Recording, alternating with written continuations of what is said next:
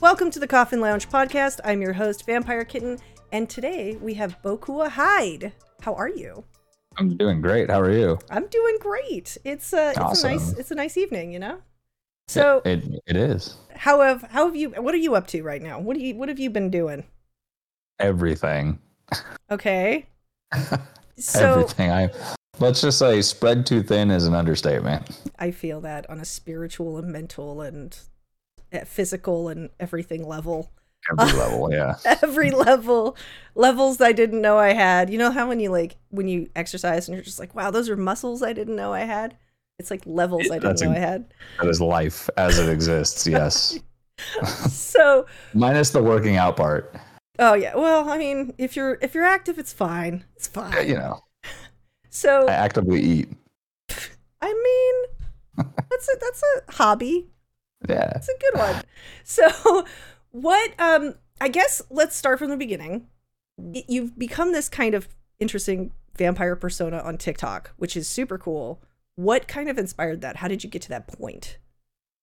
You know, I get asked this question often, and uh, everybody's always so disappointed when I answer this. So sorry for disappointing you in advance. But, um, you know, it's funny because, like, I didn't grow up watching, I mean, even to this day, I don't watch like T V that much, but so I didn't grow up reading books or watching vampire movies or, or any of that stuff. Um, you know, a lot of my growing up for me, a lot of what I was inspired by was seeing the big hair bands on like M T V and stuff like that. You know, I mean, like me and my dad listened to a lot of music together. So naturally I was always drawn to music.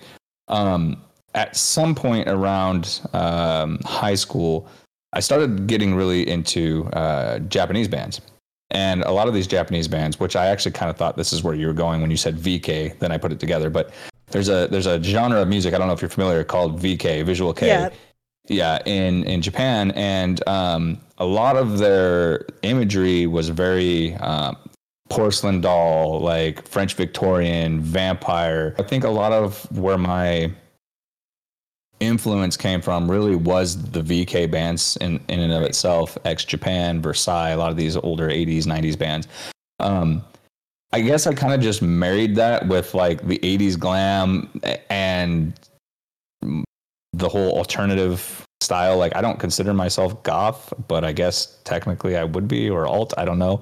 Um, but yeah, I mean, so it never came from, you know, people are like, "Oh, did you ever see, you know, Bram Stoker's Dracula?" Nope, never seen it. You know, did you ever see this? Did you ever see that? Nope, never seen it. Like, I don't know. It all just came from like, you know, just loosely influenced off of, you know, eighties hair metal, Japanese V K bands, and just whatever else I just decided to do.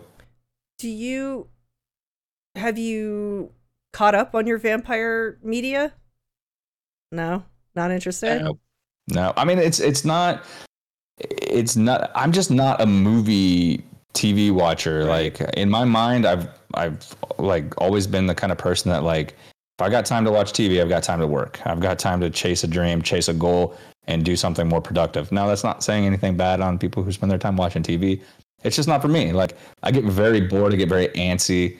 Um, you know, people are always like, "What's your favorite movie?" I'm like, I've got three movies I've ever watched. You know what I mean? Not really, but like, you know, I just, I don't watch a whole lot of movies and T V. Um, That's understandable. Music's where it's it, at, though. Yeah. I mean, I'll be honest. I watched all of the Underworld movies. I loved those. But, I mean, you know, Kate Beckinsale, let's, let's be real, you know? So. Yeah. I mean, that's okay. So, what, how did you get into music? What inspired you to play guitar, and how long have you been playing? Um, so like I said, I, I grew up, you know, listening to a lot of music with my dad. I mean, that was a very important thing for us. I, I remember being very, very young and just blasting Van Halen or Dokken or Rat, you know, in, in the truck. And it was just a very important, I guess, like an important memory for me, you know, sharing that with my dad. Um, and, you know, they always tell the story, and I honestly don't even remember this that well, but eighth grade, I was not that great in school. Like school was not my thing. And for some reason, I don't remember why, but I asked them for a guitar, and they said, yeah, we'll get you a guitar if you turn your grades around. You know, if you do better in school this year, we'll, we'll get you a guitar. to which I finished that year with like seven awards, including like principal's award and honor. I, I apparently I wanted a guitar. Um, I, I just think it's one of those things that like, I, I'm kind of a believer that everything happens for a reason. Um, and I, I don't know why or what drove me to want to do that. I guess just being influenced by these bands from the eighties and stuff. Maybe I just wanted to be cool. I mean, they but, are pretty uh, cool. What's that? I said they are pretty cool. Who's your favorite right. hair band? Oh, God. That's such I a loaded it, question. It really is. Okay, top three. I always do that. Top three. Yeah. I mean, I, I again, I grew up on a lot of Van Halen, a lot of Dokken, a lot of Rat. You know, I mean, I'd, I'd say those are probably the top three for me. It's pretty good. It's a good list. Yeah. Solid, solid list. Solid bands. Mm-hmm. so when so. you, so you got your guitar and you just practiced, uh, or did you like learn from someone else? Or did you just self-taught? No, I, yeah, I would say self-taught is probably the most accurate thing to say. I mean, you know, my buddies and I, there was a couple friends of mine who had guitars that got guitars at the same time, more or less. And we all kind of like jammed together, if you will, but none of us were really any better than the other. So, I mean, we just sat in our rooms looking up tabs and, you know, learning how to play certain songs or, you know, writing original music that we thought was good. Um, so yeah, I mean, I was, I've been self-taught forever. I've never taken like any kind of formal lessons or, or anything, which is why I'm only as good as I am. Well, I mean, pretty good. Oh, well, thanks. What was your first band? And then I know your current project is No Silence, isn't it? Right. Okay. So when, when was, was my first band? First band, oh, Jesus not Christ. including the one, not including the one that you guys were just like hanging out. eighteen forty-two. Perfect. That's no, great. It was a great year. um, man, um, probably two thousand five, two thousand six. Okay. So probably just like two years after I got a guitar, we we had our first band. It was a high school band. I mean, we played every week. We played, you know, little things around town. Uh, did that for probably about two or three years. That's cool. All right. So let me see. Let me think about that. I graduated in two thousand seven, and I think we did that until about two thousand nine. So yeah, like three, four years maybe. Nice. Well, then how did you get involved with No Silence? So No Silence, um, there's the drummer Tristan and the guitar player Brandon. Um, the three of us were in a previous band back in two thousand sixteen, two thousand seventeen together. Um, that band fell apart. Um, I joined another band. I've been in a lot of bands. Um, I joined another band, and then I did both those bands for a while. Uh, then, like I said, that band fell apart. And then I joined No Silence in twenty twenty. Um, I think it was like right as all that COVID stuff started happening. Um, so we weren't very active right off the bat. You know, we did some like videos and stuff like that from home and whatever, but obviously there was no shows. You know what I mean? Right. So. Um, I guess it wasn't until like twenty twenty-one, like mid twenty twenty-one, when we actually got out and started playing. Okay. That's cool. So, yeah. I mean, you guys kind of practiced a little during, what did you do during COVID? I always ask this question. What I'm did I do inter- during COVID? I'm always interested because pe- some um, people change their lives around during COVID. It did. It did. I hate yeah. to say it. Well, I don't hate to say it, but I, it's unfortunate, obviously, but uh, COVID was actually one of the best times for me. It, it really gave me, you know, a boost for, for everything that I'm doing now. So it was like a blessing in disguise, um, yeah. obviously under un, you know, fortunate circumstances. But during COVID, um, so I'm a photographer and a videographer. So I was doing a lot of weddings, a lot of family photos, a lot of this and that. Um, and that's how I fed myself. That was money. Uh, right. Obviously, COVID happened. You know, we couldn't go out and, and shoot like that anymore. I mean, people were losing their licenses for going out and shooting, you know, and trying to make a living. And I was like, damn, dude, like, what am I going to do? You know, I, I can't go out and do this. And I didn't, I was, I didn't want to sit on unemployment. That shit just bored me. I, I didn't want, right. you know what I mean? Like, it was just not my thing. So my friend was like, why don't you get on TikTok and start doing like live streams? And, uh, I mean, long story short, that's, that's what I did. I, I got on TikTok, started doing the live stream every single night, every night for like two and a half years. I live streamed on TikTok, and that's how I developed the majority of, you know, the beginning of my following and, and what I'm doing now. Right. So moving on from that, you started Baby Bats with Patreon, and Patreon's been amazing for you. Yes. And I would love to hear like a little bit about what you offer with your Patreon and how that all sort of got started, because it's now you're kind of now you're kind of like you've got your your behind the scenes and everything, um, and a huge community of followers. Like your your community is also super positive that I've noticed, and I love them.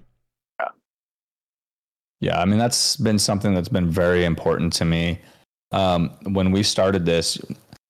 If I if I backtrack here a little bit, when I started doing the live streaming, I started noticing that I had the same people coming in every single night for weeks, for months. I mean, every time I stream, those same people were, were there. And I started noticing that these people were building relationships and friendships with each other in that live stream. And they said, oh, yeah, we only talk when we're in here. And I was like, well, how can we develop a way where all of these people who are positively supporting each other and building friendships can have something outside of just when I go live? Because let's be real, I'm not going to go live every single day for the rest of my life for you guys to talk. You know what I mean? Like, as much as that would be great, I need to develop something else. So um, it was brought to my attention to do Discord, which here we are three years later, and I still barely know how to use, um, as right. we figured out before we got started it's, with we're this. We're fine. Um, we got it. But, um, you know, so we started this Discord, and I was like, oh, yeah, everybody come in, you know, everybody come be part of this Discord, and let's let's create this big community and this big family, and, you know, blah, blah, blah, blah, blah. And then, you know, when anything's free, you know, you start having problems because you got trolls, you got people who just want to come in and, and create problems for you. Um, so we, we cut that, and we just said, hey, we're going to open up a Patreon, or I think we might have already had Patreon, but I was like, I'm going to make this a part of our Patreon. So now we're going to eliminate having the problems, and we're going to just turn this into a positive, loving, supportive community full of people who uh, want to do better for themselves and want to help other people do better. Um, and that's essentially kind of how the Baby Bats started. Um, I think I was live streaming and somebody called me Daddy Bat or something like that. And they said, oh, we're all your baby bats now. And that's kind of where that all that's took cute. place. And again, like I said, three years later, you know, we're still doing it. Right. That's super cool. So what do you offer on your Patreon? Everything. I mean, it is, I, I honestly don't know any Patreon creators that put as much on their Patreon as I do. And sometimes I feel like I'm probably doing too much, but I mean, we've got everything from our Discord to podcast episodes, like extended episodes. We've got um, custom vampire fangs that are actually created, handcrafted, and uh, to fit each individual's mouth. Um, and they're the Bokuwahyde style of fangs, so they're like, you can't get them anywhere. Uh, we've got Patreon-only merch. We've got, oh, I mean, there's I can't even remember everything. I just got certified as a life coach, so I put some stuff in there for people who are trying to like learn how to further their career, their life, whatever. You know, I've got some stuff in there for that. I would um, love to talk about that at some point. Oh yeah, absolutely. Um, and then our top tier, we've even got, um, you know, what we call the Baby Bat experience or the meet and greet experience, where I actually fly out uh, to wherever said person lives, and we spend a whole day together, like going out and doing, I mean, gosh, we've gone to aquariums, we've gone to arcades, we've gone bowling. I mean, we've done all kinds of things. For me, everything that I do is not just about being a content creator and making a living doing it, but it's about how many people can I give an experience that they otherwise wouldn't be able to have. Um, you know, and, and depending on how much time and effort I have to put into that, it's kind of how you develop what tier level that's going to be on or whatever. Um, but yeah, I mean, it's just really about trying to create as much of an experience for every individual as possible. That's awesome. So yeah, you did, you mentioned your life coach thing. I did see that the other day. Congratulations. Thank you. Um, what are you planning on doing with that? I'm just curious. Me too. Um, you know, it's one of those things where like so many people have come to me and, um, you know, I mean, maybe a lot of people hear stuff like this, but so many people have come to me and they've said, you know, you don't understand how much what you do has changed my life, or it's inspired me to do this, or, you know, it's whatever, you know, all these things. And people were saying like, what you do has helped me do X, Y, and Z. You should become a life coach. And I was like, well, I mean, I don't know about all that. Like, I'm not, you know, that good with that kind of stuff. I'm just, just being genuine with people. Um, but more or less, I, I looked into it, saw what it took to become a life coach. And I was like, I'm not going to push this. I'm not going to become, say I'm a life coach, even though you're not required to be licensed or have any kind of school to do that. Um, I was like, I'm not going to do that until I actually have credentials to say, I went to school, I'm certified in this, I know what the hell I'm talking about. Um, you know, and, and that's what I decided to do, is because so many people were coming to me like for advice. And I'll be the first person to tell you, like, I'm not one to give you advice. Like, I'll give you my opinion on something, but I'm not going to like tell you this is what you should do, which I found out isn't what life coaching is anyways, you know? So, um, so yeah, it worked out. And, um, what do I plan on doing with that? I'm still not one hundred percent sure. Um, I've gone through my Patreon and I've scheduled out two years worth of uh, life coaching material for my Patreon members. Um, so every month they have a thirty day um, task, if you will, That's cool. with a what to do and how it's going to benefit you moving forward. Um, so the idea is is that they're going to start getting, you know, into habits of creating, um, you know, smart moves for themselves, stuff stuff that just becomes habitual. Um, to improve whatever situation. Um, as other than that, the only other thing I do have on there is a one-on-one one hour session where I actually sit down and help people break down, you know, what it is they're trying to achieve and kind of how to, how to go about doing that. That's awesome. That's it so far. So I've noticed on a lot of your social media that you are super positive. You're like, you're like everybody's like vampy cheerleader, right? I know that's kind yeah. of a weird way of putting it, but like I've noticed that in your videos, you're like, you can do it. You are awesome. You can, you just have the drive. You can, you can make things happen for yourself. And I love that because there's not a lot of creators who have that sort of vibe. And I, I feel like that's a huge part of why people love you so much, is because you're, you're their cheerleader too. They're not just cheering sure. you on, but you're in return going, I, I want things for you to happen for you as well. So the, the whole life coach thing, it all comes full circle. And I think that's really awesome.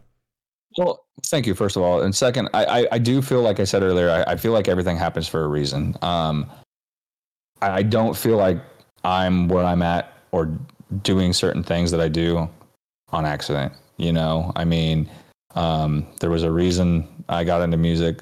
There was a reason one of my ex-girlfriends asked me to pick up a camera and and take photos. There was a re you know what I mean? There's a reason I went to cosmetology school. Everything that I do, I feel like happened for a reason. And I don't know maybe what that reason is yet, but when it comes down to these people who um, you're saying that I'm like a cheerleader for them as well. One thing that I feel like a lot of content creators don't realize is without these people, you have nothing. You have no platform. I don't care if you're an artist, if you're a, you know, musician, whatever you are. I mean, take a musician, for example. If you don't have the people coming out and buying your music or showing up to your shows, you've got nothing. And all of these people who are so egotistical and think that they're better than everybody because they've got a hundred thousand eyes on them. You're not, you're not, you're nothing without those people. And, and the same goes for me. I am nothing without the people who choose to support what I do. Um, so in my mind, it is my responsibility to give back to each and every person to the best of my ability. Um, whether that be through content, whether that be through Patreon stuff, whether that be through just like cheering people on and giving them the best, you know, you know what I mean? Like yeah. that's my responsibility as a content creator. So I feel the same. I way. do believe in everybody. I think if I can do it, anybody can do it. You know what I mean? Right. So for Patreon, I, mm-hmm. I know you're like, oh, I have so many benefits. Let's talk about the absolute insane thing you've got coming up. You want to get your Patreon members involved with your travel. Yes. That's crazy. I know. Are you excited? Yes. Are you nervous? No. Okay. What, how is that? How is this possible? How are you making this happen? So how am I making this happen? um, That's probably also a loaded question. Yeah. Um, I mean, it, you know, it's just, it's one of those things where I've always wanted to travel. Like it's travel is something that I've never been able to do. Right. You know, I'm about to turn thirty-five and I've barely driven outside of the country for like three hours. So, um, Japan's been my biggest dream for as long as I can remember. Um, and I finally said, let's put this together. Let's do this. I partnered up with a friend of mine who, um, kind of has a travel agency, like a freelance travel agency. And he was like, why don't you do this where you put together an event, you go to Austin, Texas, you take out your Baby Bats you know, for X amount of price or whatever. And then you guys go out and you spend the weekend out there and you watch the thousands upon thousands of bats fly out from under the Bat Bridge in Austin. And you create this experience. And I was like, damn, that's like, that's a hell that's of a good idea. Cool. That's super Like, cool. I didn't know that was a thing, right? Yeah. So, you know, again, on top of all of these things that the Patreon offers, I want to offer experience most of all, because a lot of these things people would never be able to do. So when you get to a point where you can turn around and take some of what's coming into you, um, you know, which most people are on a five dollar tier, and after taxes and, you know, everybody takes their cuts of it, you're talking a couple bucks maybe. But if you can get enough people to support and be part of what you're doing, and you can take some of that profit and turn around and say, hey, I want to give an experience to somebody. We want to go to Japan, or we want to go to wherever, Australia, or whatever. And I can literally take some of that profit and and turn around and give somebody an opportunity that they may never, ever, ever in their life have. I think that's, that's pretty cool. Yeah. You know, and, and it might cost you five bucks a month. You might be there for two years and pay one hundred twenty bucks. And that's still a lot less than coming out of pocket five grand to go somewhere. You know what I mean? Right. So, yeah, like I said, it's just it's just about trying to find a way to create as many experiences for people, so that way they, like those people that went to Austin that weekend, uh, two of them are coming to Japan with me. Like, they obviously didn't have a bad time. No. You know what I mean? Like, it obviously was a good time. So that's something that for the rest of their lives, they're going to be able to say, hey, I went and did this with this group of people, and I met so-and-so, and I'm doing it again. That's cool. You know? That's brilliant. So what... Can you give me a little bit of an idea of what you guys are doing in Japan, or is that like under wraps? Oh, no, no, that's totally fine. So um, for the ten days that I'm going to be there with the Patreon community, ten days, this isn't just like a weekend. We're going out for ten days. That's a lot. Oh, um, wow. Yeah. Yeah. We're going to be traveling from um, Tokyo to Hakone to Kyoto. And I mean, we've got everything from private geisha dinners to, oh. um, you know, pure, purely guided tours, um, you know, with an English speaking, you know, Japanese guide. Um, we're going to like temples. We're going to go. There's a lot of stuff we're doing. Yeah, there's a lot of stuff that's going on. That's amazing. Yeah. So, you know, and again, like I said, I think every trip that we do, what I would like to do, especially if it's international, is try to set up a guided tour, because I've never been there. So I want to make sure that everybody that's coming is getting the, you know, I mean, it's going to be the, obviously the touristy kind of stuff, but get the best experience that we can. And then, you know, and if we want to go back later and do less touristy stuff at another point, we can do that, you know? Right. Have you, so have you thought about doing other trips? Oh, yeah. Like, like maybe like Romania to Dracula's Castle, or, you know, like, it's funny Salem, that you say that. Or, you know, well, that's like yeah. the motherland. Come on. Right. Well, it's it's funny that you say that, because um, I actually just um, had basically a meeting with um, the, the couple that owns um, Dracula's father's castle where he lived. Um, so I'm going to be possibly going out there to create content. But yeah, we've talked. That's Slovakia.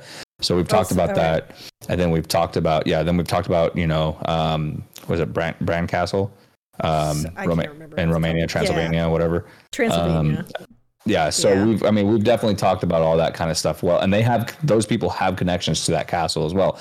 The downside to that particular Dracula's Castle, from my understanding, is that it's a um, it's a museum. It's not really a, you know what I mean. Yeah, but I mean, like, that's still cool. Uh, that's super yeah, cool. I mean, and we're know? still going to go. We're still going to yeah. do it. But you're not going to get this, like, you know, stay there experience like you're going to get with this other place that we're going to, which right. that's another conversation in itself. But I've got some things coming up. I will be going out there to Slovakia to film in this castle. Um, and we are going to be opening up trips to go to this particular castle in Slovakia as well. I can't really say too much more on that yet, right. um, but information will be coming out on that. Um, As soon as I can do that. What about a what about a vampire cruise? You know, not into it. Yeah, I've heard cruises are terrible. You know, I drive over a bridge and I'm shaking, so I'm oh, good. Oh, not a water guy. Got not it. Okay, a water guy. That's all right. No, it's not everybody not is. Guy. It's okay. um, yeah, not for me. So how would a baby bat be eligible for this trip? So it's very simple. Um, and, and I've been racking my brain, and I'm actually going to give you some new information here that I haven't even released yet. But realistically, the only thing that anybody has to do to be eligible is just be on the Patreon. Now, I know a lot of people are like, well, I mean, you know, you're saying five thousand people, you know, that's a lot of people to get a, chan- a chance to do this. It's a lot better than not doing it at all. You know, I mean, that's the best I can say. Like, if you're not there, you're not going to win. So um, realistically, all somebody has to do is be part of that Patreon. The more patrons we have, the more trips we can put together. The more trips we put together, the more chances people have. Like, if it's up to me, every single person on my Patreon is going to get an opportunity to go. And I'm going to do everything I can to make sure that everybody has an opportunity. I mean, I know that's a little unrealistic, but I'm going to try to do my best to do something to where somebody wins always, you know? And um, we are, we kind of decided today that instead of just waiting for five thousand, um, I'm going to open up one for two thousand, three thousand, four thousand, and then five thousand. And then once we're at five thousand, every trip that we put together, as long as we stay over five thousand, um, I'll be picking somebody every time. Cool. Um, so like two thousand, I'm thinking we're going to put together like a uh, a trip to Disneyland. You know, like if you guys want to come, like ten, fifteen people come out, we can spend the weekend at Disneyland. One of you guys is going to get picked for free just for being on the Patreon. Right. Spend five bucks a month. You're getting an opportunity on top of podcasts, on top of everything else you're getting for five bucks. You're getting an opportunity to go somewhere for free. Well, if you think about it, realistically, on the scope of the lotto versus what you're doing, five thousand people is not a big pool. And that's kind of another point that we have made. I'm like, it's kind of, your chances are definitely better than playing the lottery. You know what right. I mean? So it's definitely not as much money, but I mean, like, you know, there's no mega millions here, but I think an experience like that would be worth, worth just as much, you know? Right. That's cool. So I noticed that you've also been doing, you're going to be kind of going into a little bit more uh, c- cinematography, filmmaking, elevated filmmaking. What What is the plan with that? Elevated filmmaking. That's, I like that. That's my notes. Yeah, gotcha. Um, I, again, I'm a photographer. I'm a mm-hmm. videographer. I mean, that's what I do. That's why I put so much time and effort into like lighting. I was like, how's my lighting look? You know, yeah. um, this stuff to me is, is just what I do for my passion.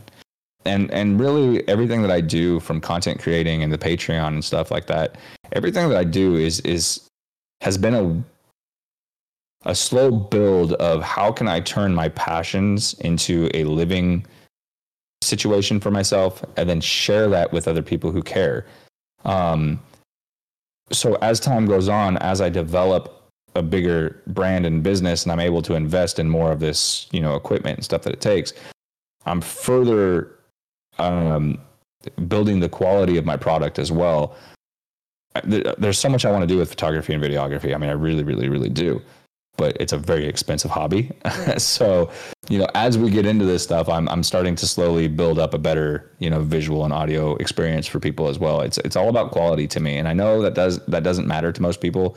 You know, you'll have a video that's shot on a cell phone with twenty million views, you know, right. and then you have like a really high-end quality video that's got two views. But for me, it's like, I feel like people who support what I do deserve the absolute best that I can give them. And again, it comes down on me to invest properly and to research and do my homework on being able to provide that back to the people who support what I do. Well, you're building a business and you want your business to grow and you have to invest in yourself and your product. Sure. Like at the end yep. of the day, a lot of people don't think about that, I think. And like even just YouTubers, that's that's a business, if yeah. especially if you're putting the time and effort into the lighting and sets and whatever else. So yeah. do you have a Do you have like a dream project? Like what do you have a what? I'm sorry. If if you if you fully put together your kit, your your video equipment, more lighting, so on and so forth, what is your dream project? Honestly, I would I would tell you that it would be exactly what I'm doing right now. Um, right. Maybe a little bit more traveling. You know, maybe some sort of family style vlog one day when I have a family. But to get up every day. When I want to, play music, create content, podcast, video, photo, whatever, doing exactly what I'm doing right now on a scale that's so large that I don't have to worry about, like, oh, how many patrons did we lose today? You know, we got to gain this many. You know, I got I got to feed myself still.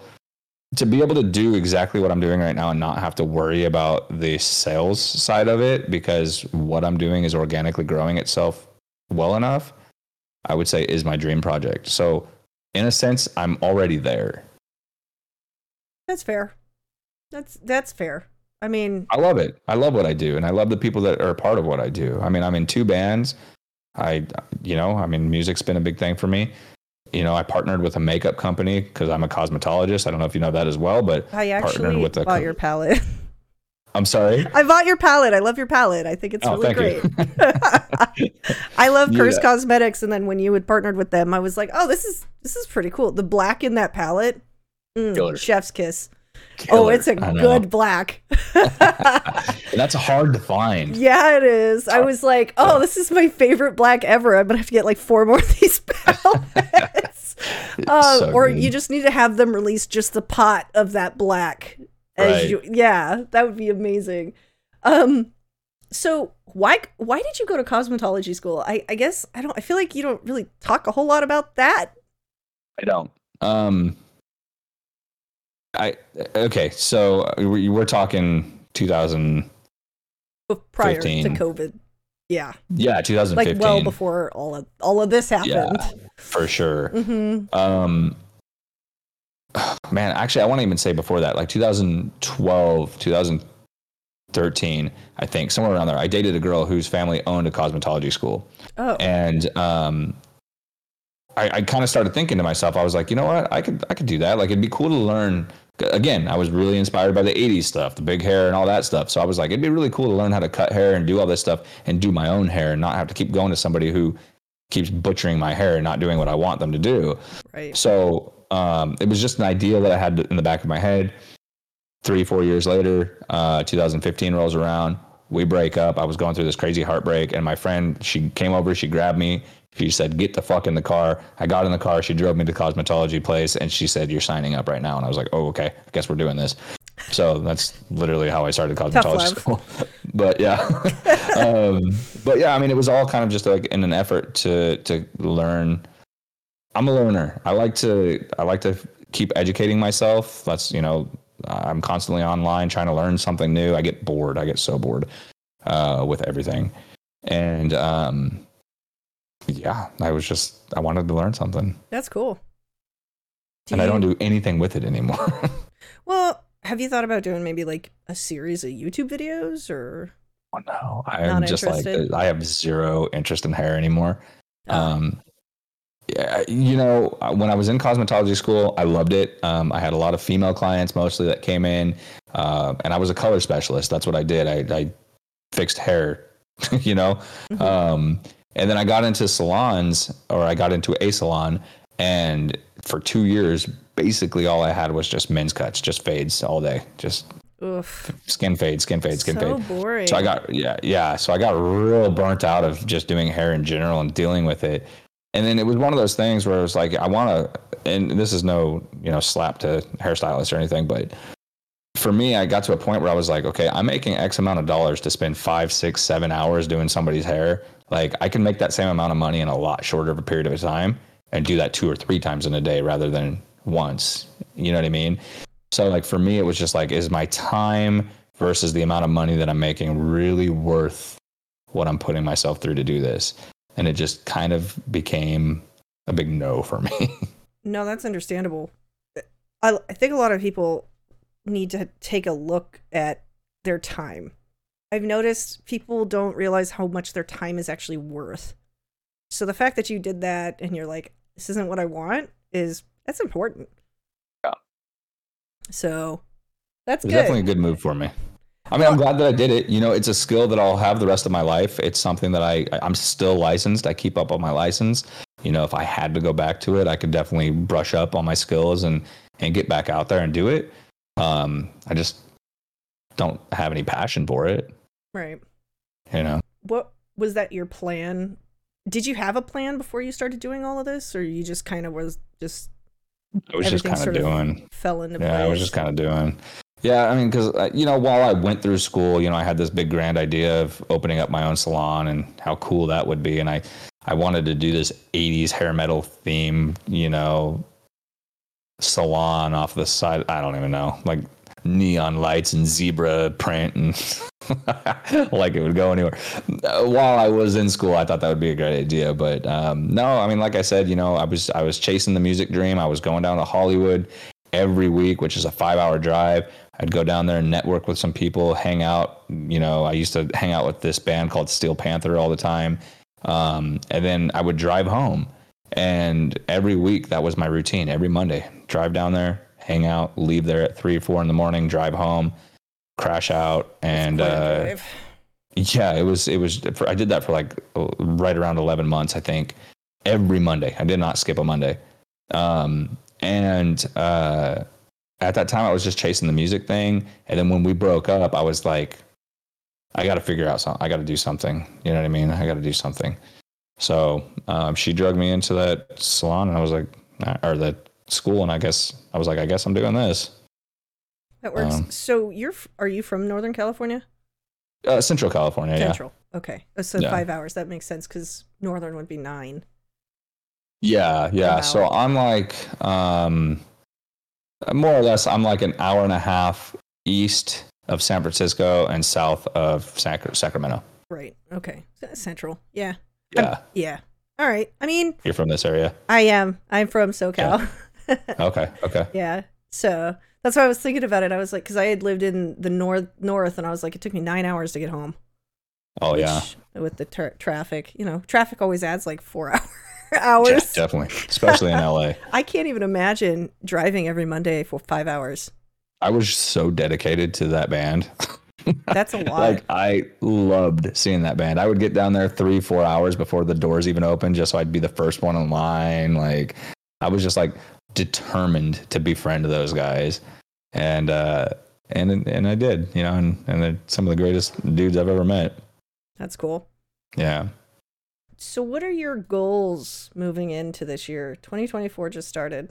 Do you have like, do you have like uh, goals for the year, or I guess? A lot of people do like that new year, new me kind of thing. Do you have like New Year's resolutions as well?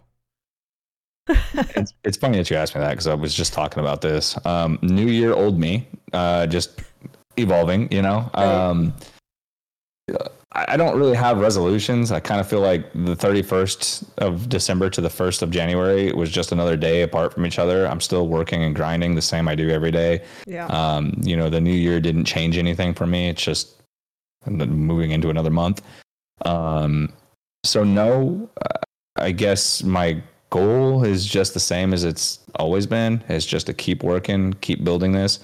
I have a personal goal for what I'd like to see certain things. You know, when you talk, it's funny because when you talk to me about this and you say, I understand this is a business, a lot of people don't understand that. And a lot of people get a little upset about it being a business. They're like, well, you know, blah, blah, blah, blah, blah.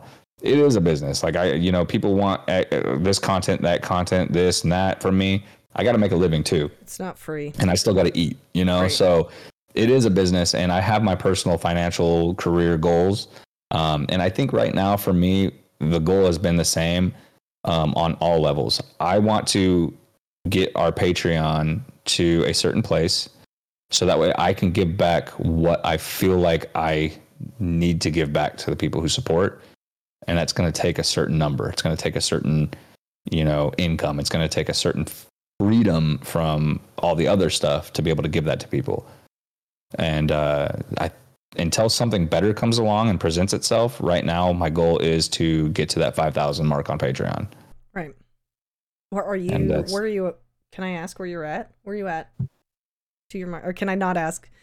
not even close. Oh man, not even, no, not even close. But it, it's one of those things. Patreon is so volatile, um, yeah. and it's so difficult to grow. Um, We we were up. The highest we've been was like thirteen thirty-two or something like that, and right now I think we're at like twelve thirty-two.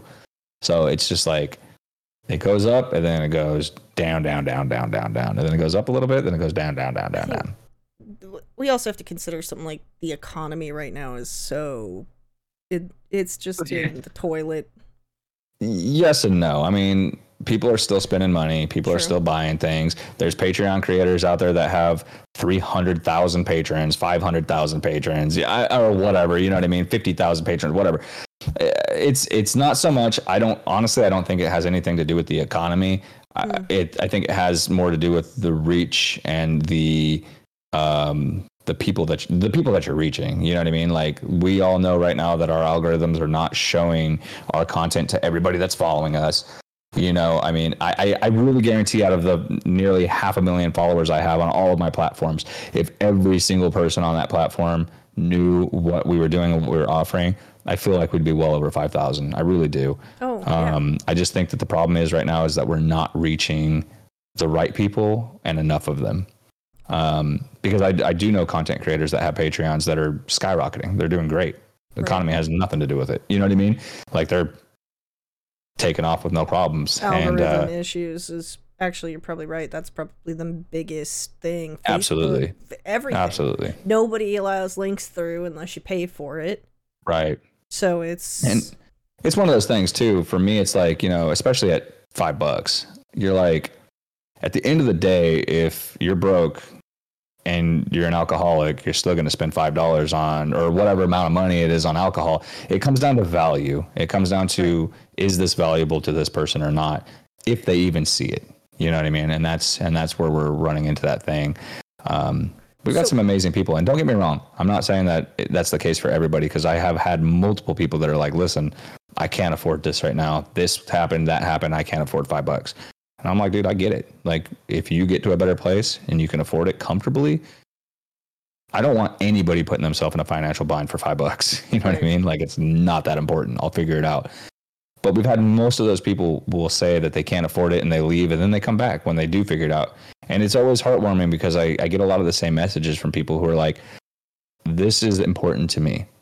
This community, this family that we're building is important to me. And if I have to take five bucks away from something like Netflix or something else, this is far more important. And that makes me feel good, because it makes me feel like I am providing value and doing something that's positive for somebody, you know? That's what I was just about to say. The value that you're providing on your Patreon versus a lot of other Patreons that I've seen is really high. For five dollars, you were Thank offering you. So much content. And as you were saying earlier, you think it's probably too much, but honestly, your com- community is a great community. And Thank the you. Fact that they keep coming back is important, but you do, just outsider looking in at your Patreon without even, like, I've subscribed as well at some point, but looking at your Patreon, you can see that I've never seen any other creators that have had as much value as you do. Well, thank you. I mean, that, that means a lot to me to hear, because, you know, I do put my heart and soul into it. And I think that is why it gets a little, like, frustrating and, and like, bums me out when I see that the, the numbers start tanking, because it's just like, dude, I'm putting everything into this. I mean, I am offering every bit of me mm-hmm. and everything I can possibly think of at such a low number. You know what I mean?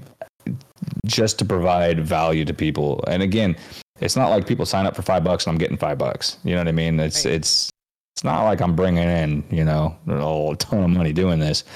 But I just want to get to a place where I can turn around and reinvest in the people that are supporting, and reinvest in the quality that I'm giving to these people through the one dollar fifty that I get from it. You know what I mean? Like, you know, whatever it comes down to. And um, it's just, like I said, those people are so important to me. So I noticed that you also stream on Twitch. Are you still doing TikTok streaming? Not as no. much. No, and and that's where we started noticing a downfall of our Patreon, um, is because most of the people that came in from our Patreon or to our Patreon came from live streams, TikTok specifically. Um, but I got, I mean, as you can imagine, I got so out. burnt out every single night. Hundreds of thousands of new people every oh, single wow. night asking the same five questions over. Wait, can I ask what the same five over. questions are? The same five questions you've asked me tonight? No. Yeah. Yeah. Oh, sorry. I guess podcast done. No, I'm just kidding. I'm just kidding. No, but when we do it every night and you're answering the same questions like every ten minutes for right. eight hours, at some point, I mean, I always was just like, Uh, whatever, like, these people are new, they don't know, I'm not upset about it, but at a certain point you're just like, I really just don't want to do this again, dude. Like, I really don't want to do this. Um, so I came to this crossroad where I was like, I'm not a streamer, dude. I don't want to be a streamer. That's not what I'm trying to do with my life. Right.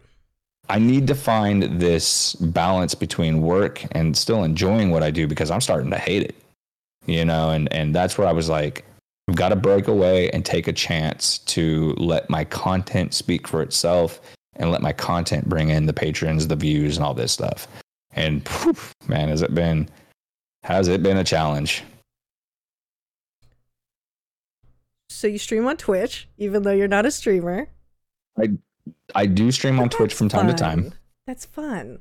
That's not Twitch. Like, Twitch is a little bit more fun. Twitch, yeah, Twitch is a little bit more fun because it's a little bit more engaging. You know, you got the sound bits and you got, you know, your subs and all that stuff. And and people that watch the stream have more fun with it because it's not just the interview process every two seconds. Right. People are engaged. You know, I mean, you got to understand a lot of these people have been here since I started this stuff, mm-hmm. so they don't need to understand. Like, they don't. Why do you dress like a vampire? I already know this. I've been here for three years. Like, right. I don't want to hear this again. With Twitch, it's it's less of that. You know, these people are more engaged. They're part of it. So I do that as kind of like a um, a thing for those viewers. You know, it's not. It's still not something that I like. I'm like, I can't wait to get home and stream. You know. But, so you you game? Do you have a do you have some favorite games, or are we just like? Well, I am a Final Fantasy nerd. I'm okay. just going to put that out there. Oh, I'm going to put great. that out there. um, Final Fantasy seven Remake is about to come out while I'm in Japan, and I'm coming home and picking up my order because I've already pre-ordered it. Um, no, but when it comes to Twitch, like a lot of the games that I play on there are typically like like horror games because people love to jump scare the shit out of me. Um, and uh, what else have we played on there? What's that? I said they jump jump scares. They eat that up. Oh, they do. They do. They do. Especially when I'm freaking out. yeah. Uh, um, I'm trying to think of what else we've played on there. I mean, we've done like uh, mostly horror games, I guess. Resident Evil, stuff like that. Those are good. Um, do you have a yeah, favorite? Yeah, other, about, other than um, Final Fantasy, do you have a favorite? Like, do you have favorite other series that you love? I'm a big gamer. That's why I gotta know. I'm asking the okay, game questions. Okay. Um. fi- so yeah. So Final Fantasy is definitely number one. Uh, Ghost of Tsushima was a very incredible game. Okay. I don't know if you ever played that. I don't think so. I've never even heard of that. What is that? Oh my god. Tell me about so it. So it's it's like an open world uh, ninja game. Like, like this. Check it out. It's a great game. Okay. If you're into like open world stuff, because that's what I like. I like open world. I always say kind of like imagine like Skyrim meets like. A ninja game. That's like you just got cool. this big map you get to explore and like yeah it's it's a really really beautiful game. What do you what do you game on? Computer? Yeah, I'm on P C. I I, I was an Xbox fangirl for a long time and then I got on a P C and yeah. now I play everything. I, I love retro. Um I actually have a huge retro game collection where I have a ton of carts and I go to retro cons and collectible places and pick oh, that's up cool. carts all the time. It's like my my thing. That's cool. That's cool. Yeah. Yeah. Yeah, I would say check that out. It's not retro, but it's no, a, it's cool. I, I'm I'm a sucker for graphics. I'm a sucker for graphics. So I love graphics, but yeah, like I can't play like Borderlands because I'm just like, ew, this is gross looking. Ew. You know? Yeah, because the art style is so weird. Yeah, I just I'm not into that. I love yeah. like beautiful graphics, and Ghost of Tsushima is one of the most beautiful games I've ever seen. Okay, I'll check it out for sure. Yeah. That's cool. All right. Yeah. It's very it's it always surprises me when a guest comes on the show and there's a game I haven't heard of. That is like their absolute favorite. I love that. Oh man. I'm telling you, you're missing out. All right, I'll check it out. Uh, so just recently I saw on your YouTube that you went and started a new like chess piece. How's that going? Like a tattoo chess tattoo. It sucks. The worst thing I've ever gone through. Oh no. Yeah, like man. Um, yeah, I mean, my you know, obviously the throat and the neck were not fun, uh, but I didn't realize how easy that was going to be in comparison to my chest. Really? Oh my god! What yeah, going through like okay. Let's put it this way: like I, I'm a total. Can I say I'm a pussy on here? Yeah. I don't know what I can say. We are uh, a mature-rated podcast. You are totally fine, dude. I am a weenie. Let's just let's go with that. Um, I don't have a crazy high pain tolerance. All of my tattoo artists tell me I sit great. I'm like, you are a terrible liar, dude. Like, there's no way that I'm sitting great. With my neck and my throat, like I sat on my throat on live stream. I, I live streamed this like an idiot. That's horrifying. I sat there. Uh huh. That is horrifying. I don't think I could do that. I sat there for six and a half hours letting him oh, blast my throat, and it was pretty bad. It was. It was. It sucked. The sides of my neck, for some reason, were even worse. I don't know why, but the sides of my neck, I was just like really struggling with. When he got to my chest. That was the first time where every time he touched me with the needle, I just automatically was just, oh, hi, kitty. I was just automatically like, oh, oh, I, I, I can't. Like, oh, shit. Just pulling back every time. You know what I mean? Right. But, uh, yeah, it, I Is think that- between the chest, my throat, and probably, like, down in here as it got to my el- my armpit was, Sops. like... So, are you filling it all in with lace? Is that what it is? It's yeah. lace, right? Yeah. Okay. How are you yeah, so, so all the empty spots are going to be lace? Uh, yeah, all of this. Yeah, we're still going to. I have to finish all that. Um, all of this, the same thing. It's it's all going to be lace. It's just like outlined right now. Um, yeah, all of cool. this is going to be lace too. We just skipped that for some reason. Um, yeah, I mean, I was just the whole idea behind the lace was that like I kind of wanted something that was like that that had the chance to be beautiful, but also torn and destructed so destructive so like a lot of this lace, it's starting to rip all back right. here as it comes to back to the, my back of my my neck and my shoulders. It's going to kind of like tear off, and then I've got like the roses that are coming through the the lace. Mm-hmm. So like the whole idea behind it was that I wanted to have it like something pretty that's being destroyed but still has beauty in it, you know what I mean? Right. Like, and that was kind of the whole concept behind it.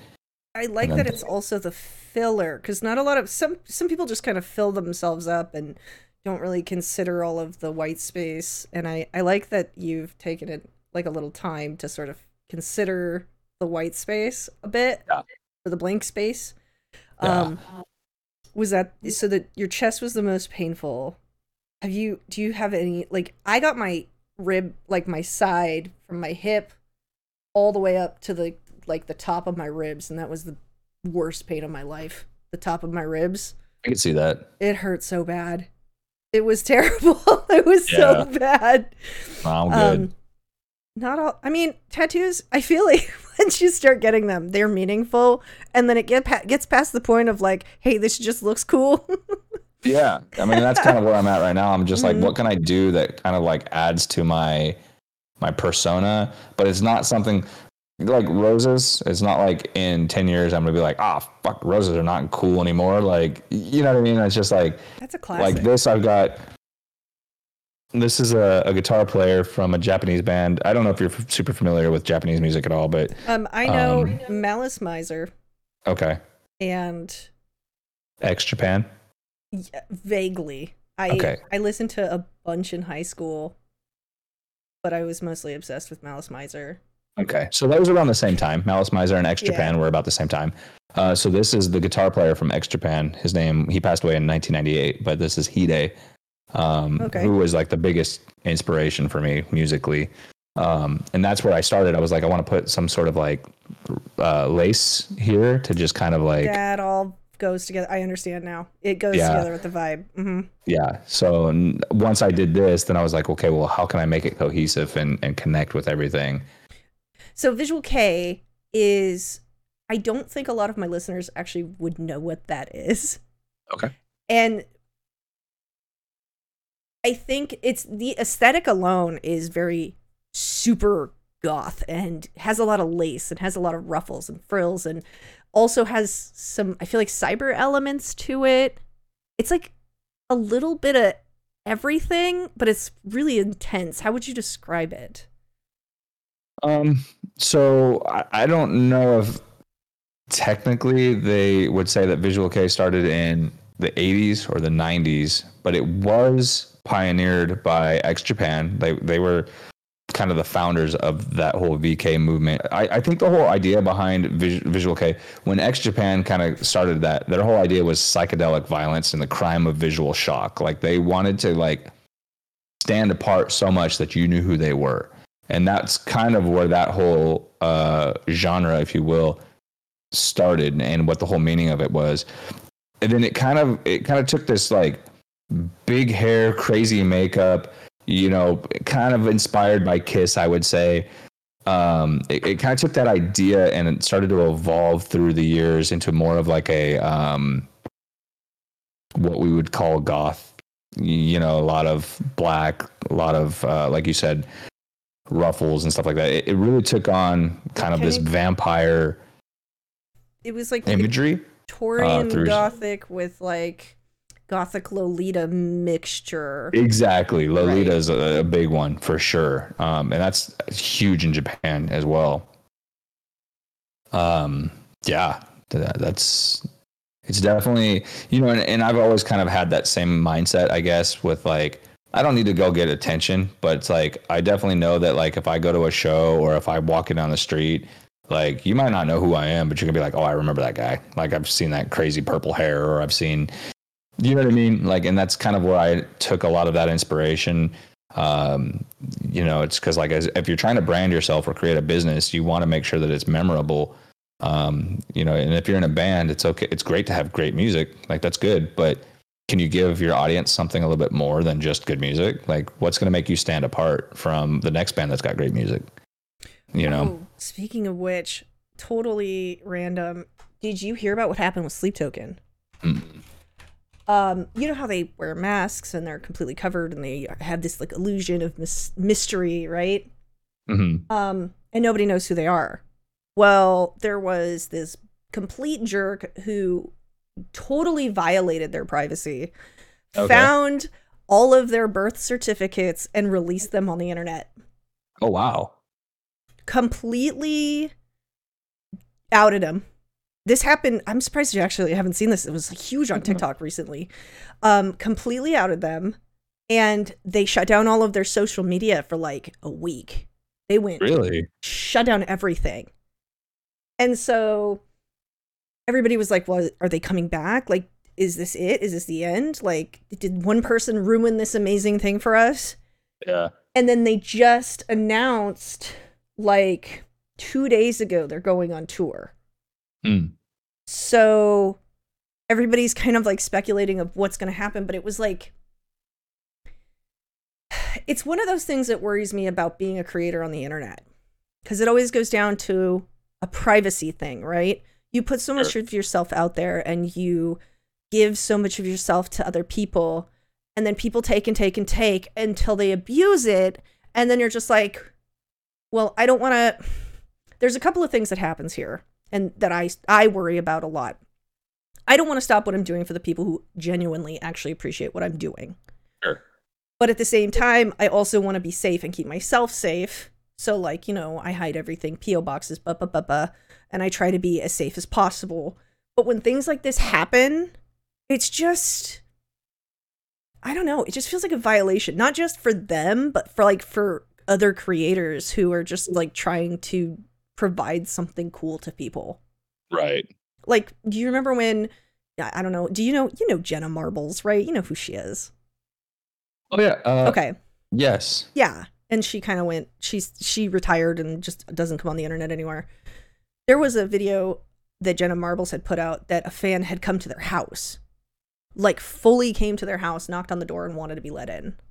And yeah. It was just like a really weird thing. And like, I think somebody's mom brought them there. But like, stuff like that always kind of worries me. Like, well, I mean, privacy is privacy. Well, yeah, I, mean, I think pri- that should be respected, period. So I always worry like about that. And this Sleep Token thing is just like a, one of those reminders of like, oh God, like people are terrible. Like people are awful. Um, but can you imagine finding the whole band's birth certificates and just like releasing them into the wild onto the internet where it's forever? Like that person definitely needs a hobby. That's horrible. yeah, yeah, definitely. That sucks. I always yeah, that's say crazy. That I'm actually surprised you didn't hear about that. No, no. You know, I, I'll be honest. When I started all of this stuff, I was a lot more active on the internet. Mm-hmm. Um, and I think I just kind of got to the point where I kind of stopped. Um, I really don't get online unless I'm posting something. I'm like usually creating and editing, you know? Right. Um, so like I don't scroll Facebook. I don't really scroll Instagram. I don't scroll TikTok. And if I do, it's because I'm looking for something to use for content. Um, But I, I definitely noticed a disconnect from from actually being a content. What's the word I'm trying to look at? Absorber, a user, viewer, versus a creator, where I'm like, the only time I'm really looking at content is if I'm like sitting somewhere absolutely bored out of my skull, which is very rare, or I'm looking for some sort of like inspiration. Right. So I miss a lot of things apparently. Yeah, it was a it was a crazy thing. I mean, I just I can't imagine. T- so TikTok, ha- I guess my question here is, since you've now become a content creator and not a user, is there anything that you miss about being an absorber, a viewer? No. No. No. No. Not at all. I mean, I definitely don't miss mindlessly scrolling and spending. I mean, I, I no offense to people that do this, but like, you, I think you definitely realize um, how much time you waste. Yeah, I can agree with but that. But also, to those who do it, thank you. Double-edged sword. I mean? uh, yeah, I mean, I I've noticed a, a change in my content as well, where I used to be very connected with other Twitch streamers, and I was constantly in their chats, and I was constantly involved, and I feel bad because I'm like, I can't support my friends as much as I used to because I'm so busy with creating. Um, I'd say that's the only thing that I miss, is that sure. the connection with other creators that I used to have that I don't have anymore. That was I important. Think the, good, the good thing about that though is, is your friends understand. You know what I mean? Yeah, and I'm a, I'm a huge, thing. I'm a huge believer and a huge, um, whatever. I'm a huge believer in the fact that if you surround yourself with people that you want to be like, you're going to learn from them and you're going to become like them. And when you do that, it, it's like the same thing with me. It's, you know, the bigger that my following gets, you know, I have more and more people that are like, well, why don't you follow me? Why don't you watch this? And it's like, if I had to follow and pay attention to every single person that followed and watched my content, friend or not, I'd never have time to get anything done. I would never even be able to see everybody's things. And and I think for the most part, people understand that. Um, but when you get to a certain level of trying to create your own thing, um, I don't think anybody looks at that and they're like, well, you're not doing this in mine anymore. I mean, I'm sure some people do, but your friends are never going to do that. You know, I mean, my closest friends, they have Patreons, and we're like, well, I'm not going to go on your Patreon so you can go on mine. Like, and it just becomes zero. Like, it doesn't do anything, right. But we're going to support each other. We're not going to be like, why aren't you doing this for me? I mean, I, I get what you're saying though, like to, to have that connection, that network. But I think at that same time, you start developing new connections and new networks that are even a little bit bigger and better for what you're doing than, than sitting there watching, you know, something that you're just only interacting with rather than becoming productive with, if that makes any sense. No, it totally does. You know, um, and again, you know, a lot of my content is, you know, there's a lot of stupid things that I do. Like those translation videos, I, I don't do them because they're valuable. I do them because they get a lot of views, and that's unfortunately part of the game, you know. And yes. I don't do them because I wake up every day like, hey, how can I rip my clothes off today for a transition video? Like, it's not something that I'm like looking forward to doing. I absolutely, and I will go on record and say, I hate making thirst traps. Right. I hate them. But yeah. That's what gets the views. And then I sprinkle in my other content that I actually like. And now that's starting to pick up. You have right. to do the things you don't want to do sometimes to get to where you want to be. Preaching to the choir, my friend. Preaching to the choir. I yep. hate them. It's it's very, very true, you know, and that's what's that's another frustrating aspect of content creating for me, because, you know, I go and I'll post one of these stupid transition videos and it'll get one, two million views, and then I'll go po- post some meaningful, like, hey, I want to change your life and help you do this X, Y, and Z, and I'll get two thousand views, you know, and I'm just like, oh my God, dude, like it's so frustrating. You know, anytime you put value into something or put actual like thought and care into it, it gets very little engagement. That's but you go do some stupid transition video and it's getting two million views. You're just like, what the hell am I doing here? It's the game you gotta play. It is. Unfortunately, it is. To beat the algorithms of Doom. I don't, I don't, I don't know that there is any beating the algorithm. Yeah. yeah. I don't think so. I think their algorithms, to be fi- to be honest with you, I think they're getting worse. Oh, they are. They the, are, for sure. And the, the TikTok shop thing has just been insane. Have you, I don't even know, like, I've seen the shadow work journal every, so it'll be like a video, shadow work journal for three videos, and then another video. Like, or some some TikTok shop thing, it's like some serum or something for like four videos, and then I get another video. It's almost not worth it to scroll, even to look at stuff on TikTok anymore, because it's just yeah. so saturated. They're starting to clean it up though. Um they went through and they actually banned a bunch of stores. I don't know if you knew that. They were selling drop shipping Alibaba, AliExpress stuff and knockoffs, and they got rid of people that were selling illegal things and all that other stuff. Oh, wow. So yeah, people were selling. I mean, I can't tell you how many times I got on TikTok and randomly saw porn. Yeah, there's a, there's a lot of porn on there now. That that blew me away. It's crazy. Like, I'd get on there and there was just like, I, I always see this one girl, this Asian girl that's always breastfeeding her baby. Um, and I'm just like, okay, whatever. Like, you know, I mean, I could see why people are like upset, you know, I that there's nudity. Because you, because you can see her nipples and everything. Like, it's not just like a breastfeeding video, right? But then, and I was just like, okay, whatever. That's not like that didn't bother me.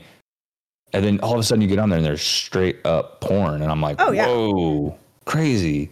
Or you see the ones where they're sneaking shots. Have you seen those?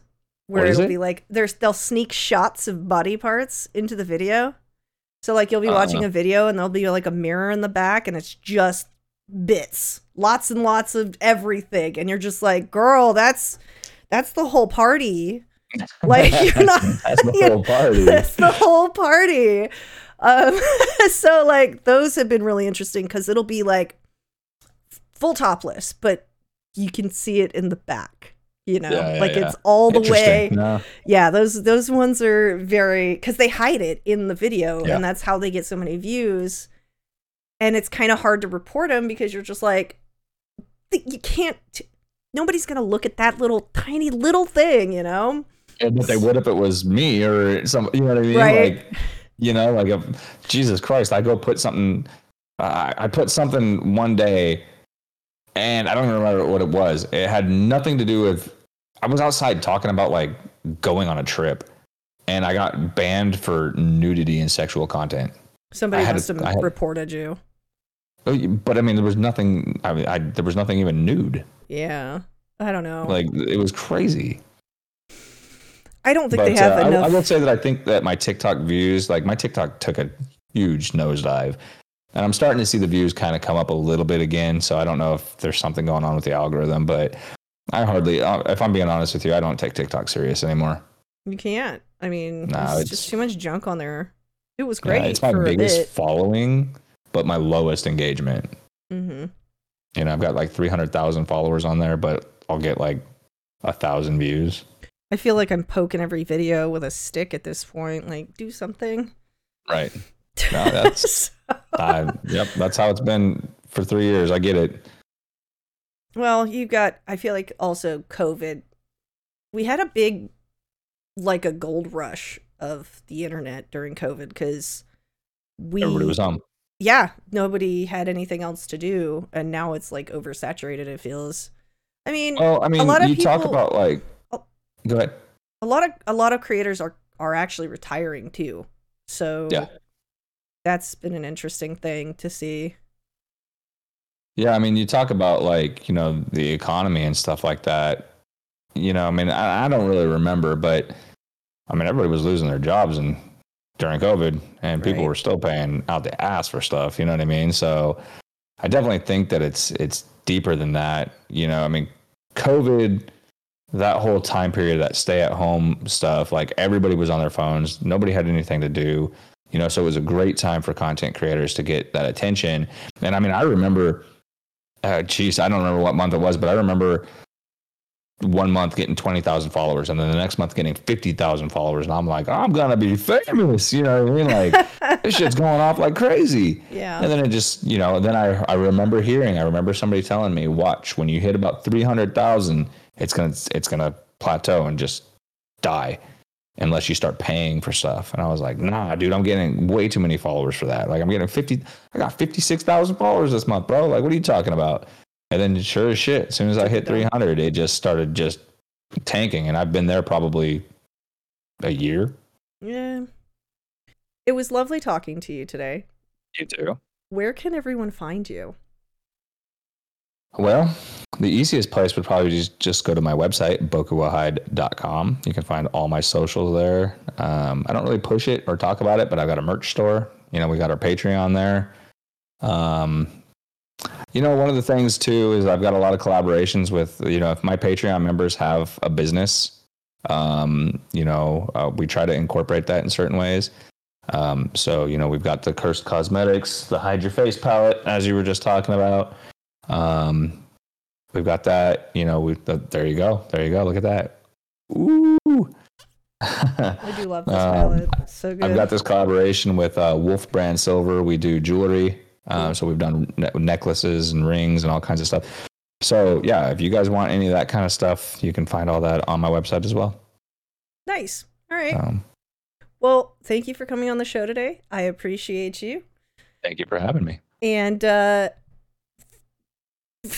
I guess you can follow us on YouTube, iTunes, Google, anywhere you syndicate your favorite, or we're syndicated everywhere, anywhere you listen to your favorite podcast. I probably am. Spotify's the main one. Thank you all so much for joining us today. I appreciate each and every one of you. You guys are amazing. Thank you for helping me get to this this level of episode. I think we're episode eighteen now. Um, hey, congratulations. Yay. Thank you so yeah. much for being here. And we'll see you on the next episode of the Coffin Lounge. Thank you, everybody. Bye. Bye.